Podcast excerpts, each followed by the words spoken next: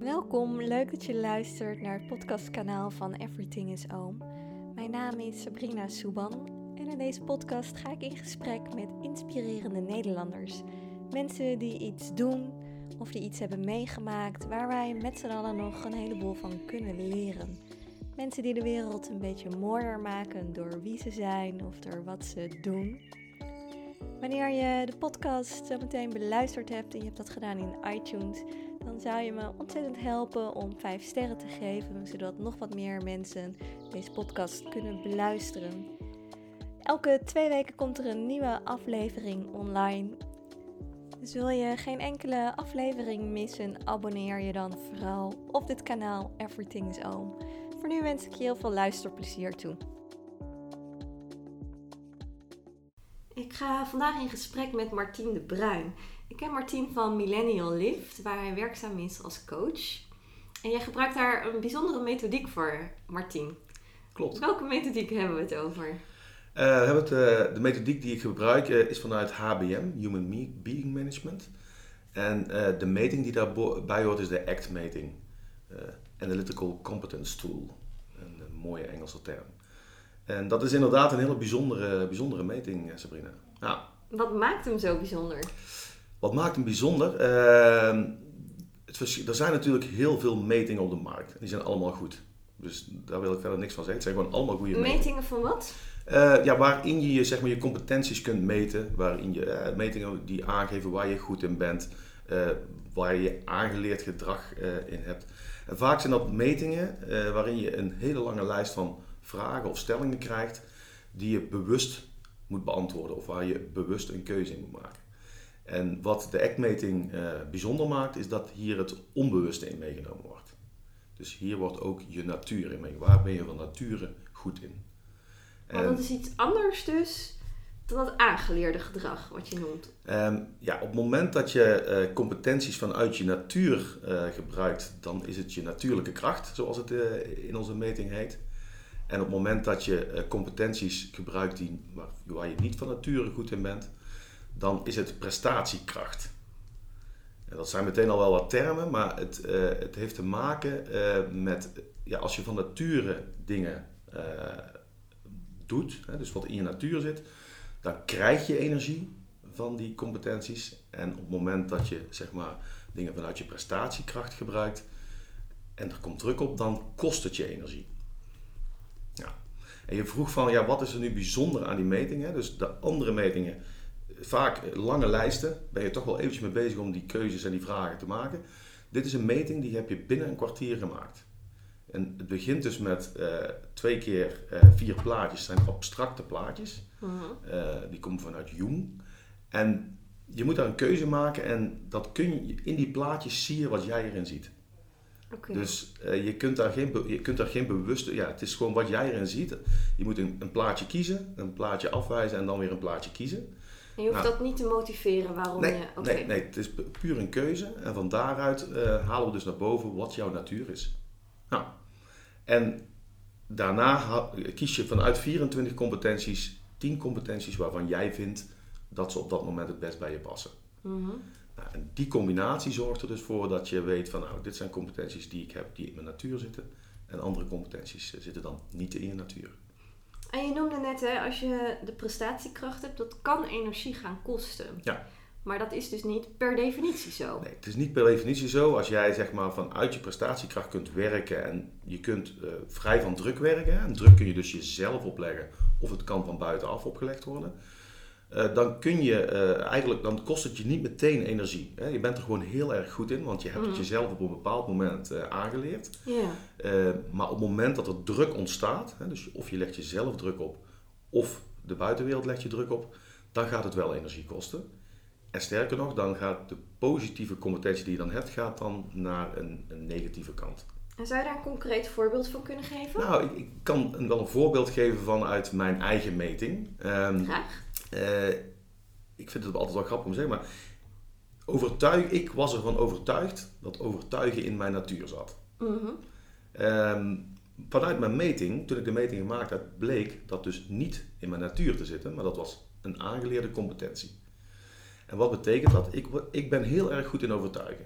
moment dat ik iemand moet, zonder druk moet overtuigen, dan lukt me dat vrij goed. Maar komt er druk op, dus of ik leg mezelf druk op dat ik iemand moet gaan overtuigen, of de buitenwereld zegt van ja, hier moet je dus echt iemand overtuigen, dan stop ik met overtuigen en dan ga ik dwingen. En ik heb zelf nog steeds het gevoel dat ik het overtuigen ben, maar jij bijvoorbeeld Sabrina zou denken van nou, heet dwingeland, uh, hou eens op. dus dan keert de medaille eigenlijk naar een negatief, uh, een negatief iets. Mhm. Ja. Dus, en dat is dus met alle competenties die, de, die zeg maar in de meting zitten, uh, heb je dus een, ja, een keerzijde als het niet in je natuur zit. Oké. En dat heb je dus niet op het moment dat je een natuurlijke kracht hebt. Nee. Dus als je iets vanuit je natuur, bijvoorbeeld communiceren, zit, uh, is mijn natuurlijke kracht. Um, op het moment dat ik aan het communiceren ben en er ontstaat druk, dan blijf ik gewoon goed communiceren het moment dat iemand zeg maar, uh, die dat niet in zijn natuur heeft, uh, moet communiceren en ontstaat druk, dan gaat hij meer woorden gebruiken en minder zeggen. Dus het mhm. wordt oppervlakkiger. En bij mij is het eigenlijk net andersom. Ik ga minder woorden gebruiken en meer zeggen. Dus de inhoud wordt nog beter. Ja. ja dus dat is eigenlijk het verschil tussen uh, natuurlijke kracht en prestatiekracht. En dan die natuurlijke kracht, is dat iets waarvan je zegt dat is iets waar wat aangeboren is? Of dat is al zo vroeg in je jonge jeugd het, ja, het zit, bijgebracht? Ja, het zit echt in je, in je natuur. Dus het is echt iets wat bij jou hoort. Ja, en vanuit de meting ook, als je, de, je kunt de meting dus meerdere malen doen, hè, als je dat zou willen. Ehm, alleen het eerste gedeelte, die plaatjes, doe je één keer. Want dat is je natuur en hmm. dat blijft je natuur. Je zal altijd weer voor diezelfde kiezen? Nee, het is, je, je kiest er maar één keer, want de tweede keer is het niet meer onbewust. Ja, precies. dus de dan ga je misschien een beetje manipuleren. Dan denk je van, oh ja, dan, misschien herken, je herkent hoogstwaarschijnlijk nog iets van de eerste keer. En dan kun je er dus andere keuzes in maken. Dus je, de eerste keer dat je die plaatjes ziet, kies je echt onbewust. En de tweede keer is het dan niet meer onbewust, omdat je ze al een keer gezien hebt. Dus je kiest die één keer en als je dan, ik noem iets vijf jaar later, de meting nog een keer wil doen. Het enige wat je dan doet is die tien competenties kiezen. En die weer combineren met uh, de, de plaatjes die je al had. Oké, en daar kan dan iets anders uitkomen? Ja, want competenties kunnen wel veranderen. Dus op het moment dat jij zeg maar, uh, nu in een bepaalde baan zit en bepaalde competenties uh, gebruikt, mhm. en je zou naar een andere baan gaan, waar andere competenties gevraagd worden, kunnen die, tien, ja, die eerste 10 competenties kunnen veranderen. Nou, dus je hebt 24 competenties. En ja, vanuit HBM zeggen we ook, je gebruikt ze waarschijnlijk alle 24 wel eens. Ja. Alleen, en je kunt ze ook alle 24 leren is ook geen probleem. Alleen vanuit de meting zeggen we uh, dat het slimmer is om bepaalde competenties in je natuur te leren, als dat je uh, competenties gaat leren die niet in je natuur zitten. Leg dat eens uit. Um, op het moment dat je een natuurlijke competentie leert, dan is dat iets wat in je natuur zit. Dus dat kun je heel snel en zonder veel energie uh, leren, mm. tot je nemen. En op het moment dat je een competentie moet leren die niet in je natuur zit, dan kost het heel veel energie om die competentie je eigen te maken.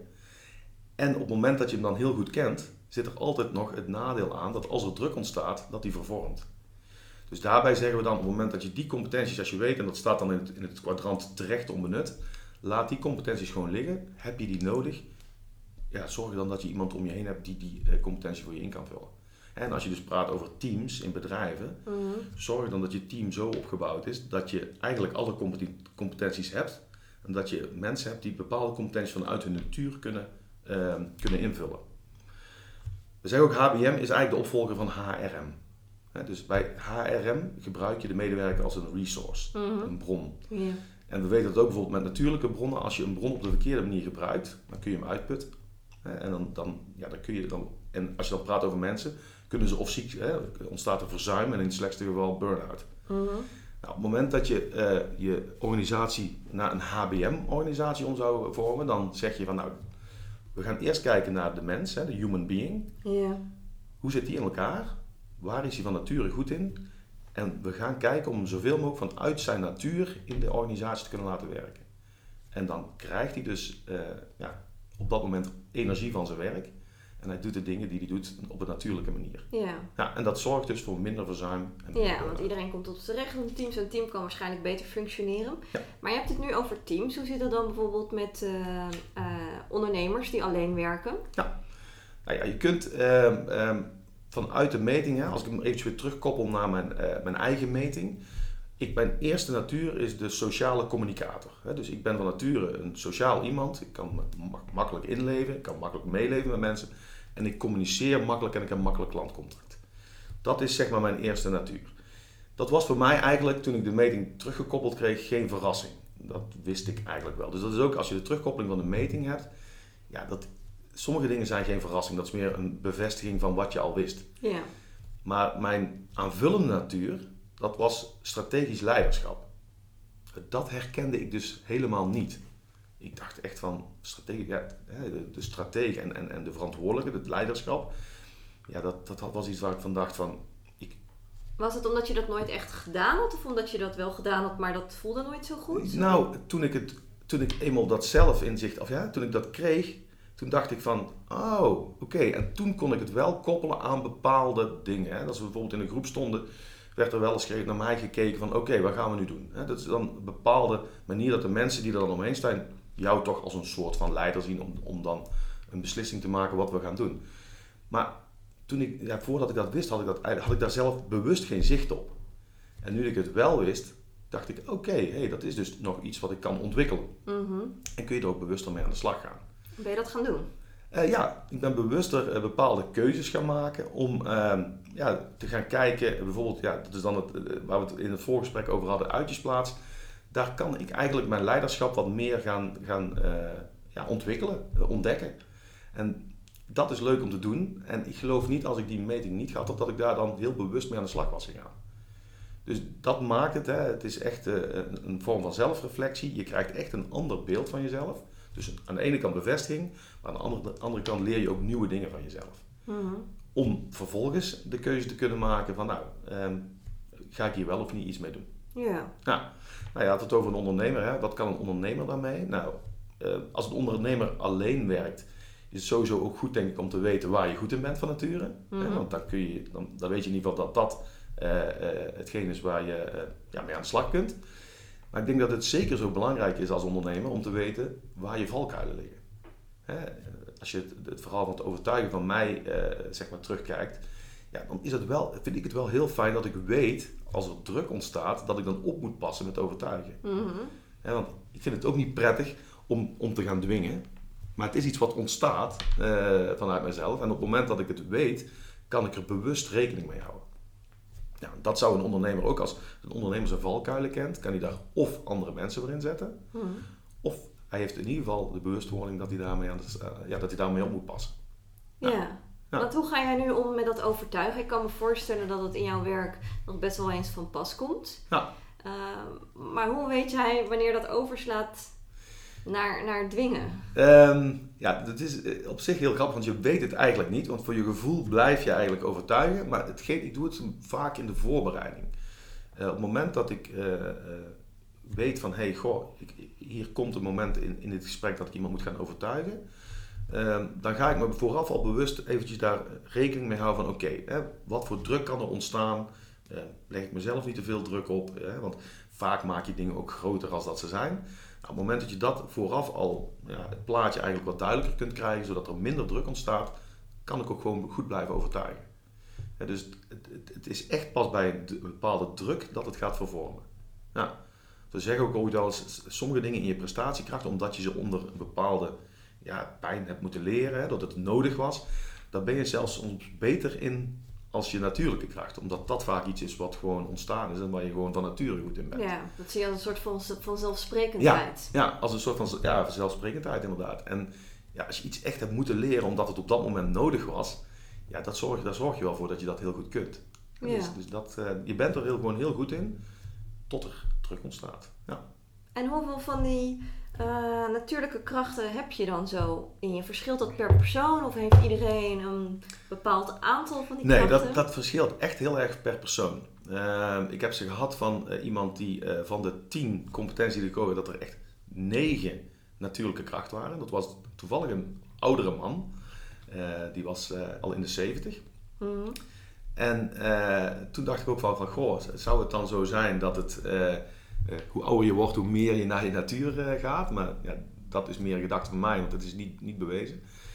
En je hebt ook ooit mensen, ik, ja, ik heb ooit een gesprek gehad met iemand uh, die, uh, waar ik de terugkoppeling deed. Dat was een, een manager. Waar eigenlijk uitkwam dat leiderschap, het manager, niet in zijn natuur zat. En hij zei gewoon van ja, die, die meting klopt niet. Dus ja, dat, dat, hij was ervan overtuigd dat dat niet klopte. Mhm. Nou oké, dat vind ik, ja, toen was Toen mocht jij gaan overtuigen. Nou ja, dat was redelijk in het begin. Dat was een van mijn, eh, ik denk bij de eerste tien metingen die ik gedaan heb, dat hij bij zat. En dat is dan, ja, was voor mij ook wel een leermoment. Dat ik denk, oké, nu, ben ik, ja, nu ben ik er echt van overtuigd dat die meting, het is bizar hoe, hoe goed die vaak klopt. Maar hij bleef erbij, nee. En hij ging er ook niet voor betalen, zei hij. Het is, eh, nee, dat is, het is gewoon niet goed. Nou oké, ik, eh, toen we komen misschien later in het gesprek nog wel op terug. Toen kwam hè, de, de ik en de ander. Ik, ik ben vaak heel erg bezig met de ander. Dus ik denk, ja goed, als hij volgens hem niet klopt, dan, ga ik, eh, dan ga, kan ik hem daar ook niet voor laten betalen. Weet je wel? Maar Mhm. goed, van de andere kant, ik had natuurlijk de meting wel in moeten kopen. Dus daar gingen allerlei dingen door mijn hoofd op dat moment. En dus ik heb hem op een bepaalde, op, op verschillende manieren nog eh, ge- ja, geprobeerd om hem inderdaad te overtuigen, maar het lukte niet. Nou, toen heb ik gezegd tegen hem, eh, want vaak zie je zelf de dingen anders als anderen het zien. Mhm.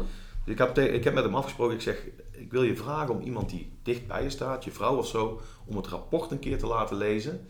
En als die ook zegt dat het niet klopt, nou, dan vergoed ik gewoon eh, de, de kosten terug en dan is dat, ja, dan is dat zo. En eh, nou, hij zei, goed, dat doe ik dan. En ik denk een kleine week later belde, belde hij op. En hij zei, een beetje schoorvoetend van, ja, mijn vrouw heeft het gelezen en het blijkt toch te kloppen. dus hij zegt, ik denk dat ik zelf iets te doen heb. Ja. Ja, dus ja, dat is natuurlijk, je, je, je- zeker als je iets te horen krijgt waar je eh, van vindt dat je heel goed kunt. En, en ja, je krijgt dan te horen dat het niet je natuur is. Dat kan voor sommige mensen ja, best confronterend zijn. Ja, Ja. dat kan ik me voorstellen. Nog even terugkomend op dat voorbeeld wat je noemde. Ja. Zijn vrouw zei tegen hem van nou, dat is inderdaad niet je natuurlijke kracht. Nee, ja, die zei Oh. wel van het klopt wat in, die- hè, dat, inderdaad wat in dat rapport stond, dat dat, ja, dat, dat precies was zoals, zoals hij was. Dus inderdaad, Oh, dat, ja, dus de dingen, maar ook de vervormingen die erin stonden. Dus noem maar Ja. eventjes het, het- voor mij, hè, wij hebben het overtuigen bijvoorbeeld naar het dwingende. Ja, zegt ze, dat, dat klopt gewoon heel- ja, helemaal.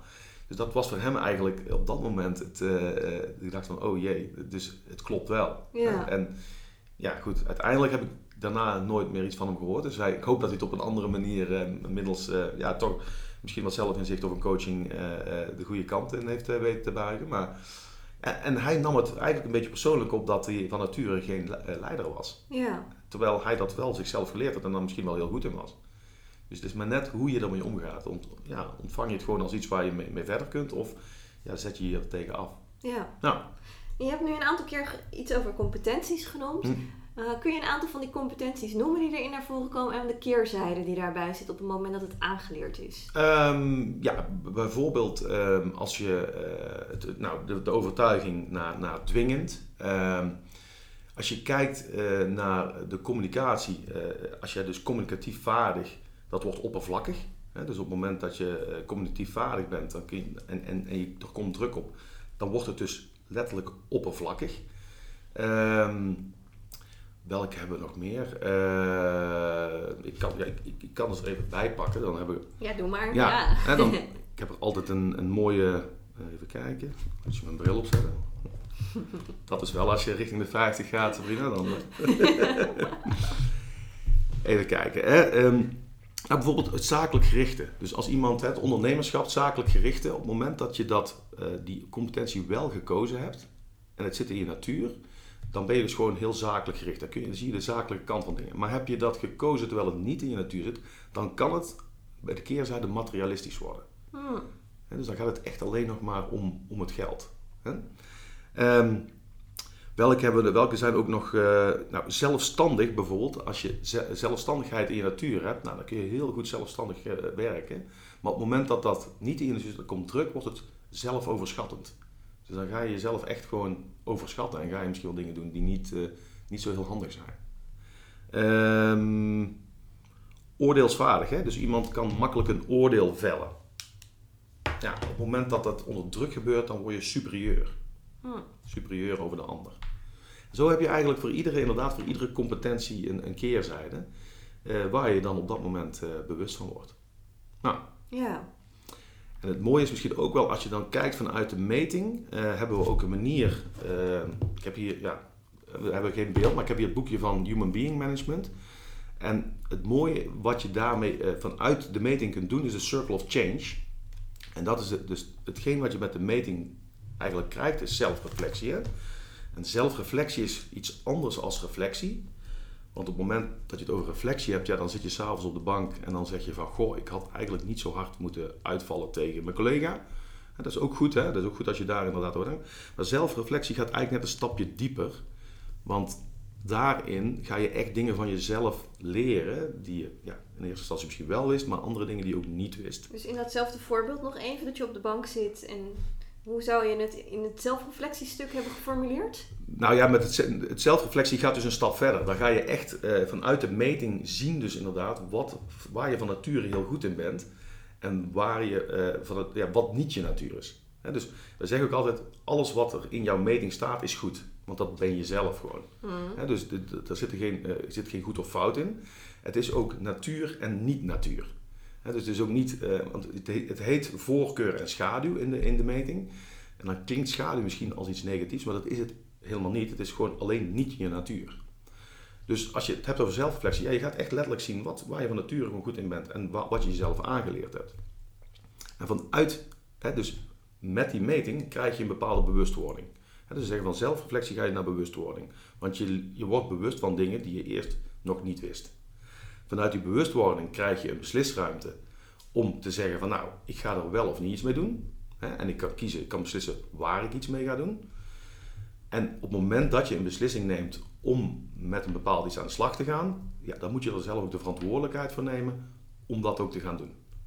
Maar dat is misschien ook al een competentie, verantwoordelijkheid, of niet? Ja, verantwoordelijkheid is een van de competenties. Ja, en als dat van nature niet zo in je zit? Nou ja, dat klopt. Dan, uh, dan zul je er misschien wat beter je best voor moeten doen. Dan zul je er misschien uh, uh, wat, wat handvatten bij moeten zoeken, waardoor je het wel... Kijk, als iemand van nature die verantwoordelijkheid heeft, dan zal dat gewoon goed je gaan. Het doen, ja. En op het moment dat je dat bijvoorbeeld niet hebt, dan moet je voor jezelf gaan denken van nou, wat heb ik nu nodig?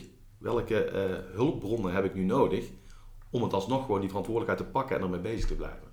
Ah, misschien heb je dan uh, een coach nodig die je daar af en toe eens een keer eventjes aan uh, spiegelt van oké, ben je er nog mee bezig? Of misschien heb je, moet je je agenda gebruiken om er s morgens mee op te staan en je denkt van oh ja, oh ja, even bewust mee bezig zijn om dingen te veranderen. Ja. dus van daaruit ja, is het goed om te weten van, ja, is het iets wat ik van nature gewoon doe en waar ik, ja, wat, wat gewoon goed gaat lopen? Of moet ik daar wat extra inspanning doen om het alsnog tot een goed einde te brengen? Hm. Nou, als je die cirkel dan doorlopen hebt en je hebt ja, iets in je, je meting aangepast waardoor je nog beter gaat functioneren, ja, dan kun je weer een nieuw item kiezen. En kun je zeggen, oké, dan ga ik hiermee aan de slag ook weer vanuit mijn eigen metingen, want dat is voor, voor mij het, makkelijkste om in die zin over te praten. Um, daar zit ook een basishouding in. Hè? En één, de, horizontale lijn daarin is de ik en de ander. Hè? Dus hoe sta je ten opzichte van jezelf en hoe sta je ten opzichte van de ander. En bij mij was het zo dat ik, uh, zoals we dat dan noemen, een, een, lege ik had. Dus ik had geen competenties gekozen in, in de ik. En ik had een dubbele, dubbele competentie gekozen in de ander. Wat, wat is zou een competentie in de ik zijn? Um, zal, ik pak, zal ik mijn meting even bijpakken? Dan, oh, um, is goed. Ja, ja, Dan hebben we die, ik denk, dan ga ik die ook meteen... Uh, als je vanuit de ik kijkt, hè, dat is de actiegerichtheid ook. Hè, dus hoe kom je van, je, van, vanzelf, van jezelf uit in actie? Daar zit uh, initiatiefrijk in en daar zit sturend in. Hè, dus... Uh, Initiatiefrijk is eigenlijk een introvert uh, competentie. Hè? Dat is iets van binnen. Hè? initiatief moet van binnen komen. En sturend is een extravert competentie. Mhm. Die had ik allebei niet gekozen. En dat wil dus zeggen, ik heb uh, mijn ik, ja, zoals we dat vanuit de meting noemen, lag leeg. En dat betekent eigenlijk, het achterliggende ding is dat ik het vermeed om mezelf te laten zien. dus ik, ja, ik, ik cijferde mezelf eigenlijk weg. En aan de andere kant van het spectrum, daar zit de ander of het aanpassingsvermogen. En daar lag flexibel als extravert en harmonieus als introvert. En die had ik allebei gekozen. Nou, vanuit de basishouding zeggen we van, je, hè, op het moment dat je op alle dingen één competentie gekozen hebt, ben je in balans. Dus stel dat ik bij, bij actiegerichtheid er één gekozen had en bij aanpassingsvermogen één, dan was het in balans geweest. Maar nu lag het dus volledig uit balans. Hè? Want ik had een lege ik en een dubbele ander, zoals we dat dan noemen. Mm. Nou, ik herkende dat heel erg in mezelf. Hè? Dus, uh, ik, Wat herkende je? Nou, dat ik um, uh, aan de ene kant het, uh, mezelf, ja, mezelf niet zo toonde. Hè? Dus ik, ja, ik kon heel moeilijk over mezelf praten als zijnde van dat ik dingen goed deed, want dat was dan allemaal maar normaal. Eh, en ik had ook een hele, a- ja, toch wel een afhankelijkheid naar de ander. Ik vond het heel belangrijk dat die ander mij wel zag. Nou, en degene, hè, dus op een gegeven moment ga je vanuit, vanuit, dat was voor mij volgens mij, ik had zoiets van, dat is het issue wat bij mij het meest speelt. Ja. Waar ik het meest last van heb. Ehm, om je een voorbeeld te noemen, ik vermeed ruzies. Vond dat verschrikkelijk. En hoe kwam dat? Eh, bijvoorbeeld met mijn vrouw, dan, ja, ik, als er dan iets was waar ik dan daarvan dacht van ja, dat zou anders moeten, dan dacht ik laat maar. Want als we er ruzie over krijgen, dan hebben we daar weken, hebben, we hebben we weken gedoe. Dat lijkt me als vrouw zijn best relaxed. Dat jouw man altijd maar denkt. Nou, daar komt een, nou, het vervelende daarin is eh, dat, eh, nou ja, goed, nee, het- soms is het relaxed, hè, want dan, is het, dan gaat het. Hè. Maar aan de andere kant, het, die emoties moeten wel op een gegeven moment ergens naartoe. Mhm. En dan krijg je dus vaak op een bepaald moment, als het vaatje vol zit, een Dan barst het. Ja. ehm, ja. Ja. Waarvan dan mijn vrouw vaak dacht van, Hè, wat is Waar dit nu? Waar, dit komt, waar komt dit vandaan? Ja. Maar dat zit dus ook heel veel in je hoofd, want je hebt zelf eh, daar zo'n groot verhaal van gemaakt. Hè? Inderdaad, van nou, op het moment dat we dan ruzie hebben, dan hebben we weken ruzie. Ja. Dus dan ga je, het wordt alleen maar groter en je gaat het alleen maar meer vermijden. Dus ik, ik was alles om de harmonie te bewaren. Hm. En dan cijfer ik mezelf dus volledig weg. Dus toen heb ik op een gegeven moment bewust gedacht van oké, hoe ga ik dit nu aanpakken? Hoe ga ik dit nu veranderen? Eh, ik zal aan de ene kant in de ik iets moeten gaan, ja, meer gaan doen, hè? gaan ontwikkelen. Mhm. En daar koos ik voor initiatiefrijk. Ik denk, van, ik vind het op zich wel leuk om, om initiatief te nemen in dingen. Hè, waar het nu vaak was van, ja, zullen we dit of dit gaan doen? Ja, dat is goed, kies jij maar. Eh, had ik nu zoiets van, nee, nu ga ik ook eens initiatief nemen om, denk, we gaan iets doen en, en we gaan dit of dit doen. Ja. Nou, dat, is, dat klinkt op zich heel simpel, maar als je dat al een leven lang niet gedaan hebt, of niet zoveel gedaan hebt, dan is dat best wel, dan moet je daar heel bewust mee bezig zijn Ja. om dat te gaan doen. Maar dat lijkt me in een relatie ook nog wel een dingetje. Ja, je bent toch een soort van communicerende vader. Hè? Dus uiteindelijk, Ja. als, het, eh, als het gedrag van de een verandert, verandert het gedrag van de Moet ander. die ander ook iets daar anders zal je iets moeten doen om, om weer Ja. een soort van evenwicht eh, te creëren. Nou, dat gebeurde bij ons dus ook, want eh, inderdaad, eh, dat gedeelte van initiatief, nou, dat was op zich nog prima, want dat, hè, dan, nou, daar gaf ik aan, gaan dit en dit gaan doen, oké. Maar aan de andere kant eh, liet ik de harmonie ook een beetje gaan. Mhm. Dus ik weet nog wel, de- de- het eerste moment dat, dat, dat er, ja, ik weet niet precies wat voor, maar er was iets waar ik van dacht, oeh, maar dit kan wel eens echt heel spannend worden. Dus, en ik zei gewoon, nee, dat gaan we niet doen. En inderdaad ook een blik van, Van, wat krijgen we nou? oké. maar het was echt serieus, een, een, ik denk 15 seconden later was het alweer voorbij en was het over. Ja. En ik bleef eigenlijk een beetje flabbergasted staan van, huh? Is dit alles? Is dit nu alles waar ik me altijd druk over gemaakt heb? Hè, dus het, het was allemaal veel groter dan dat ik zelf... Of ja, ik maakte het veel groter dan dat het in, in de werkelijkheid was. Nou, Zo'n eerste moment dat je dat dan een keer ervaart, oké. hmm, dus dit is eigenlijk best relaxed. Want dan kan ik dus gewoon inderdaad... Nou ja, en daar ga je dan eh, bewust... En af en toe schiet je onbewust nog wel eens in die andere... Hè, maar je gaat er steeds bewuster mee om. En daardoor ehm, eh, krijg je echt gewoon... Ja, je, je, je komt meer in balans. Je komt letterlijk meer in balans. Ja. En ja, dat, dat is wel heel erg mooi, vind ik. En dat, heeft, dat had mij, eh, nou, ik denk, met, ja, met een andere meting denk ik niet zo makkelijk gegaan. Want dan kies je toch bewust bepaalde dingen. Ja. En eh, ja, dat, hier, hier kun je dat niet. Je kiest echt gewoon, eh, eh, ja, het is, er zit veel meer onbewuste aansturing in. Ja, Ja. Mooi. Waar ik nog even benieuwd naar ben, een persoonlijke vraagje Ja. hoor. Ehm, je noemde net inderdaad al dat stukje zichtbaarheid gezien willen worden door de ander. Mhm. Ik had een beetje het idee, we hadden elkaar een tijdje geleden aan de telefoon. Of we hadden een, een Zoom-meeting Ja. met, eh, met de andere mannen van Millennial Lift erbij. En toen zei ik, ja Martien, voor mij ben je een beetje onzichtbaar. Ja. Ik weet dat je er bent, maar ik, ik zie niks van je gebeuren. Ja. En ik had het idee dat ik daarmee eh, wel een beetje raakte. Ja.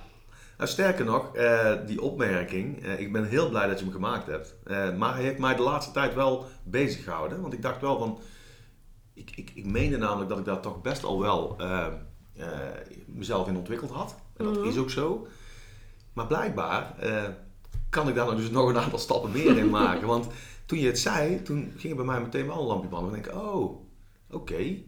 Dus misschien heb ik die harmonie, hè, dat, dat het altijd harmonieus moet zijn, wat, daar wat meer de nadruk op gelegd. Maar ben ik nog niet zozeer, ben ik nog niet zozeer bezig om mezelf ook echt te laten zien. En ehm, dat was ook gekoppeld aan, het, aan, aan de, uitspraak die ik deed van dat ik vond dat ik een van de beste coaches was. Hè? Mhm.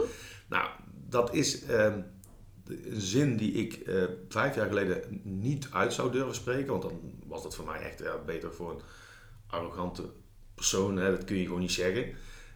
Terwijl ik hem nu uit durf te spreken, omdat ik gewoon ook een heel aantal succesvolle coaches, eh, coachings heb gehad. En dat eigenlijk alle klanten die ik had ook gewoon ook heel tevreden zijn. En ook hele mooie referenties geven. Ja, heb ik zoiets van, ja, nou vond ik dat wel een uitdaging om dat te gaan zeggen. En, en, en toen ik hem eenmaal zei, toen dacht ik ook van, ja, goh, en ik, ik heb er ook echt het vertrouwen in. Ja. Hè? En, um, maar toen, toen inderdaad jij zei van, ja, je bent voor mij een beetje onzichtbaar. toen dacht ik, oké, okay, Sabrina, nou, daar heb, je, daar heb je iets geraakt bij me en daar moet ik, de, nou, daar moet ik dus nog mee aan de slag. Ja. Of moet ik mee aan de slag? Daar wil ik mee aan de slag. Hè? Want moeten klinkt als, als dwang. Maar nee, dat is wel iets waar ik van denk, oké, dus dat, dat, je mag jezelf nog uh, meer laten zien. En volgens mij is dat ook een van de redenen dat we nu hier, uh, hier zitten. Een stukje of hoorbaarheid is dit ja. misschien meer, maar dat, dat valt een beetje ja, ja, ja, dus uh, jij, jij zei toen, van misschien moeten we een, een, een podcast op gaan nemen. En ik dacht van ja, ja dat moeten we maar eens gaan doen. Ja. Dus ja, dus daarin, ik, ik geloof er ook in dat je gewoon een leven lang kunt ontwikkelen. En ehm, ik geloof ook in dat bepaalde patronen die er al heel lang in zitten, ja, dat die in bepaal, op bepaalde momenten uh, nog steeds gewoon terug kunnen komen. Hè? Dus die, het is, ja, op mijn coachopleiding heb ik als geleerd, het is een soort van ui. Hè? Een ui heeft allerlei schillen. Yeah. En, en telkens spel je een bepaalde schil ervan af. Hè? Ik weet nog wel toen ik in mijn NLP-opleiding zat en, en, en zeg maar met mijn verleden wat dingen opgelost had. Nou, toen had ik echt zoiets van oké, en nu is het klaar. Nu hebben we er geen last meer van. En de eerste beste keer dat ik daar dus weer wel last van kreeg, toen dacht ik echt van, ja, sorry, ik mag het niet zeggen, what the fuck, wat is dit nu? Waar, hè? Ja, dit was afgesloten. Dit was af, dit, ja, letterlijk, dit had ik, dit, hier heb ik mee gedeeld en nu komt het toch weer terug. En toen zei ze ook, ja, het is constant, alleen het kwam veel minder heftig terug. Je krijgt er, hè, eh, je krijgt er gewoon, eh, eh, het is makkelijker om, om, om erover te praten. En het is telkens weer een stukje wat je dan ja, weer afsluit. Maar je blijft je daarin ontwikkelen. Dus daar, daar geloof ik wel in. Ja. ja. En wat maakt dat, dat uh, gezien worden iets belangrijks voor je is? Ehm, wat maakt dat gezien worden iets belangrijks voor je is? Nou ja, ik, ik denk dat iedereen het wel prettig vindt om uh, zo nu en dan gezien, hè, dat ze gezien worden. Uh, op het moment dat je nooit gezien zou worden, ja, dat, dat, dat, ja, je, wil, je wil toch dat mensen je op, op een bepaalde manier ja, af en toe eens naar je kijken. En ehm, ja, ik merk nu dat de vraag, dat ik die ook best moeilijk vind om te beantwoorden. Mhm. Ja, hè, dus dat, ja, wat maakt dat het belangrijk is dat je gezien wordt? Nou, dat als je eh, goede dingen doet, dat mensen dat ook zien. Want vanuit mijn coaching zeg ik altijd, ik wil graag mensen helpen. Nou, dan is het gewoon fijn ook dat als dat gezien wordt. Wanneer heb jij het gevoel dat je gezien wordt? Um, nou ja, als je bijvoorbeeld waardering terugkrijgt van mensen. Dat ze blij zijn dat, dat ze met jou een coachingstraject hebben gedaan. Dat ze, dat ze uh, aangeven dat ze daarmee uh, stappen kunnen maken in hun leven. Dan denk ik, oké, dat dat, ja, dat vind ik dan ontzettend mooi. En dan heb ik ook het gevoel van, oké, okay, dat wordt gewaardeerd. En dan word je ook gezien.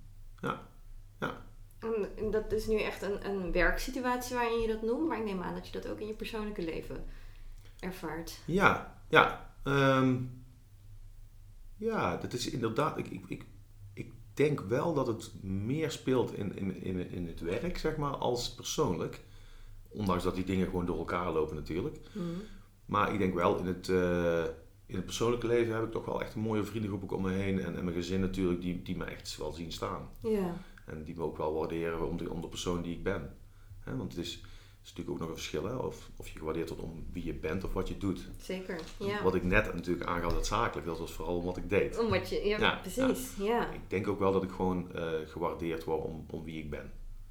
Maar het woordje denken geeft ook al aan dat ik daar af en toe misschien wel over twijfel. Mm ik zie dat ook een beetje aan je. Je gaat ook een beetje zachter praten. Ja, ja. Nou, dat, dat blijkt dus uit dat dit dus wel een, uh, ja, iets is waar ik, uh, waar ik nog wel in kan ontwikkelen. Ja. Want volgens mij mag ik best gezien worden.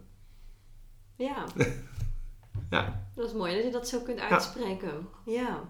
Ja, dus dat, dat zijn wel um, de dingen waar je... Uh, ja, dit zijn onderwerpen waar ik zonder deze meting niet mee aan de slag ga. En natuurlijk ook niet zonder mijn, mijn, mijn andere opleidingen en de weg die ik ingeslagen ben. Maar dat zijn ook wel de dingen die ik eh, iedereen eigenlijk gun.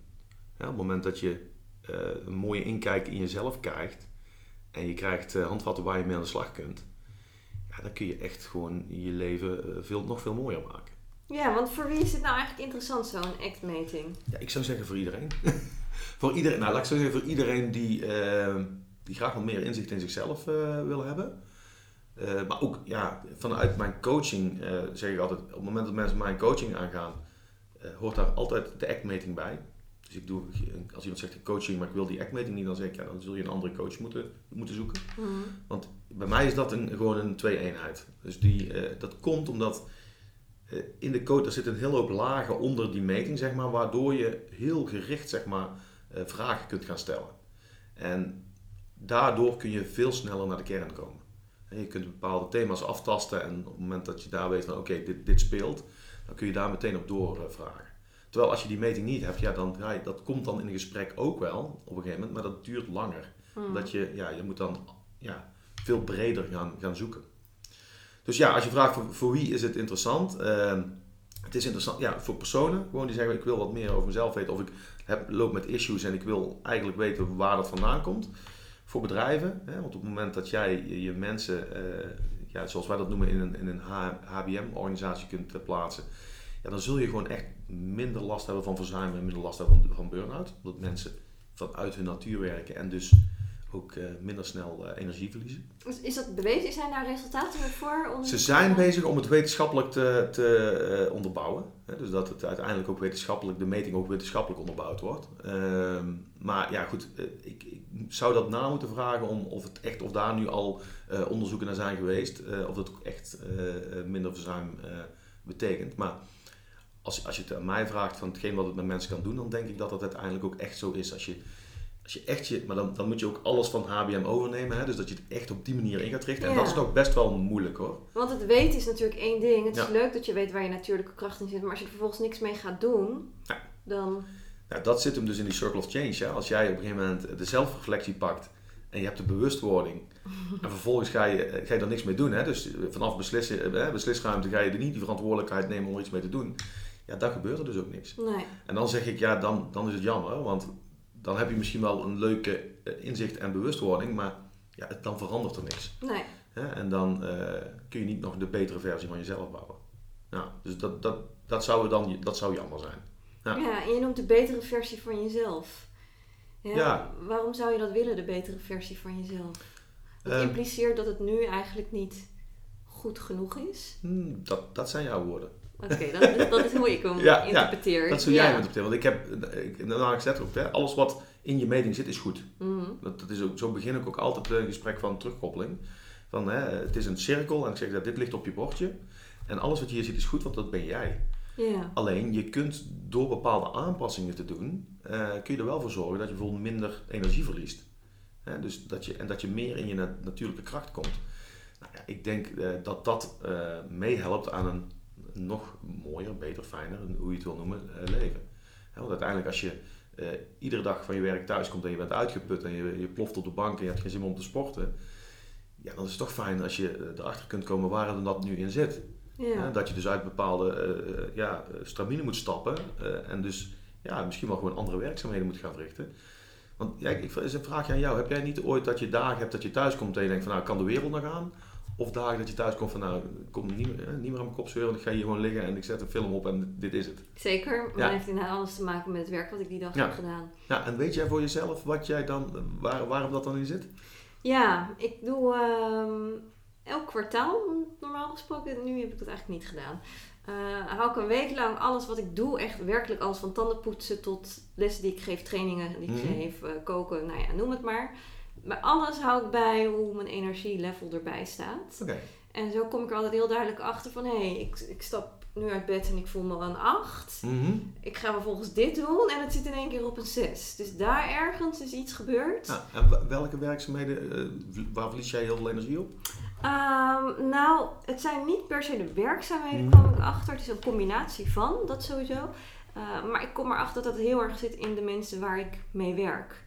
Ik had bijvoorbeeld een aantal yogalessen op een donderdagochtend staan achter elkaar, waarin gewoon een hele negatieve sfeer hing in elke les. Of klagen over de ruimte die niet goed was, of eh, mensen die al vijf jaar naar dezelfde les kwamen en nog steeds zaten te klagen over de partner die nog steeds dingen doet die nog steeds niet goed zijn. Mhm. Waarin je ze dan altijd hoopt om iets mee te geven van wat kun je zelf doen. Je kunt een ander niet veranderen, maar je kunt wel dat wat er in jezelf afspeelt veranderen. En Ja. nou ja, daar gebeurt dan weinig mee. En de sfeer voelde voor mij altijd gewoon negatief. Dat ik dacht, oh ja, ik geef heel veel. Ja. Ik geef een heleboel tools, ik geef een heleboel richtlijnen. Maar ja, het is uiteindelijk wat je er zelf mee doet. Het is precies wat je zegt. Je kunt een stuk bewustwording hebben, maar als je er niks mee doet. Ja. En ik merk dat daar verlies ik zoveel energie op. Dat ik Ja. dacht, ik vind het heel leuk om te werken met mensen, maar wel met mensen die ook bereid zijn om in actie te komen. Want dan kom ik thuis Ja. met energie. Ja, daar, daar zit, net dus, dus de werkzaamheden zijn in dat geval hetzelfde. Alleen eh, de personen zijn anders. En zul je dus misschien op dat moment toch net andere competenties moeten Zeker. inzetten. Hè? Ja. Waar het misschien, eh, eh, laat ik zo zeggen, de communicatie bij een andere groep gaat misschien heel, heel, heel, heel normaal, heel goed. Ja. Dan heb je daar geen last van. Maar op het moment dat de, de communicatie op dat moment, als er een soort van druk op komt, omdat je mensen tegenover je hebt die dan klagen, dan zou het zomaar kunnen dat dat de competentie is waar je dan op dat moment eh, je energie op verliest. Ja. Dus dat, dat is het mooie inderdaad om dan in te zien van oké, dus ja, het kan dus zelfs in hetzelfde werk in verschillende situaties anders zijn, omdat je de ene keer geen druk ervaart en de andere keer wel druk ervaart. Ja. Nou ja, dat is dus inderdaad eh, vanuit HBM precies het verhaal waar we het over hebben. Dus die druk verandert het, het, het hele spectrum. Ja.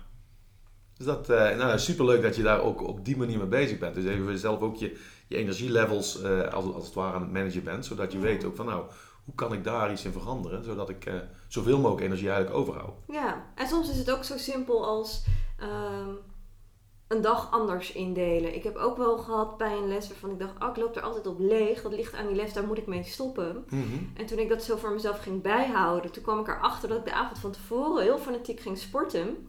En dan ging ik naar bed toe met mijn energie level 10. Ja. Dan sliep ik minder goed. Kwam ik 's ochtends mijn bed uit, dan was ik gewoon niet helemaal fit. Ja. En dan kostte die les me gewoon energie. Ja. En toen ik die sportafspraak had verplaatst naar een middag, Ja. was het probleem opgelost. Vond ik die les in één keer ook weer leuk. Ja, superleuk. Ja, dus Ja. Het, is ook, het is echt inderdaad gewoon inzicht krijgen in ja, manier hoe je je leven inricht. En, eh, en daar dus eh, inderdaad wel eh, een beslissing in nemen om dat te veranderen. Iets mee doen. Iets mee te doen. Nou ja, Ja. dat is inderdaad hè, de manier waarop jij het doet. Het, gel- het geldt eigenlijk hetzelfde voor de actmeting. Op het moment dat je daarmee aan de slag gaat en je gaat echt zeggen van nou, ik, ik beslis nu dat ik hier iets in wil veranderen. En je gaat er dus, je neemt de verantwoordelijkheid om dat ook echt te gaan doen. Ja, dan kun je echt heel mooie resultaten krijgen. En kun je dus echt gewoon, eh, uiteindelijk, net als je, jou gelukt is, gewoon meer energie overhouden. En dus eh, fijner in het leven staan. Ja. Ja. Dat lijkt me een hele mooie mee af te sluiten, Martien. Ja. Als iemand dit nu heeft gehoord en die denkt van wow, Ja. dit is iets wat ik nodig heb in mijn leven. Wat, eh, wat kunnen ze nu gaan doen? Hoe kunnen ze bij jou terechtkomen? Ja, er zijn vanuit, eh, ze kunnen, ja, bij mij kunnen ze terechtkomen. via de site van Millennial Lift, hè, op de, de- daar staat een, een landingspagina, noemen ze dat volgens mij, hè, maar voor, Mhm. mij, voor, voor de actmeting. Dus op dit moment even reclame maken, ook een, nog een actietarief. Dus je kunt daar op dit moment voor een gereduceerde prijs kun je de meting, kun je de meting ervaren. Dus ja, via de site van Millennial Lift kunnen ze, kunnen ze met mij in contact komen en dan eh, gaan we samen aan de slag. Mooi. Ja. En dat kan dus eh, tegenwoordig, in, in deze coronatijd hebben we geleerd dat dat ook online kan. Hè? Dus eh, daarvoor was het altijd face-to-face. maar zeker ook een terugkoppeling van de meting. Hè? Dus, dus het invullen gaat online. doe je gewoon thuis achter je, je eigen pc of laptop.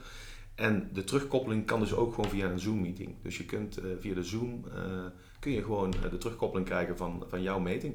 Dus het maakt niet uit waar iemand woont. Nee, nee het kan gewoon eh, door heel Nederland. Nou, door heel de wereld. Door heel de wereld zou het zelfs kunnen. Ja. Ja, absoluut. Ja, ja, think global, hè? Ja, precies. Denk groot, Ja, Martien. ja inderdaad. Ja, ja, ja, ja. Wereldwijd.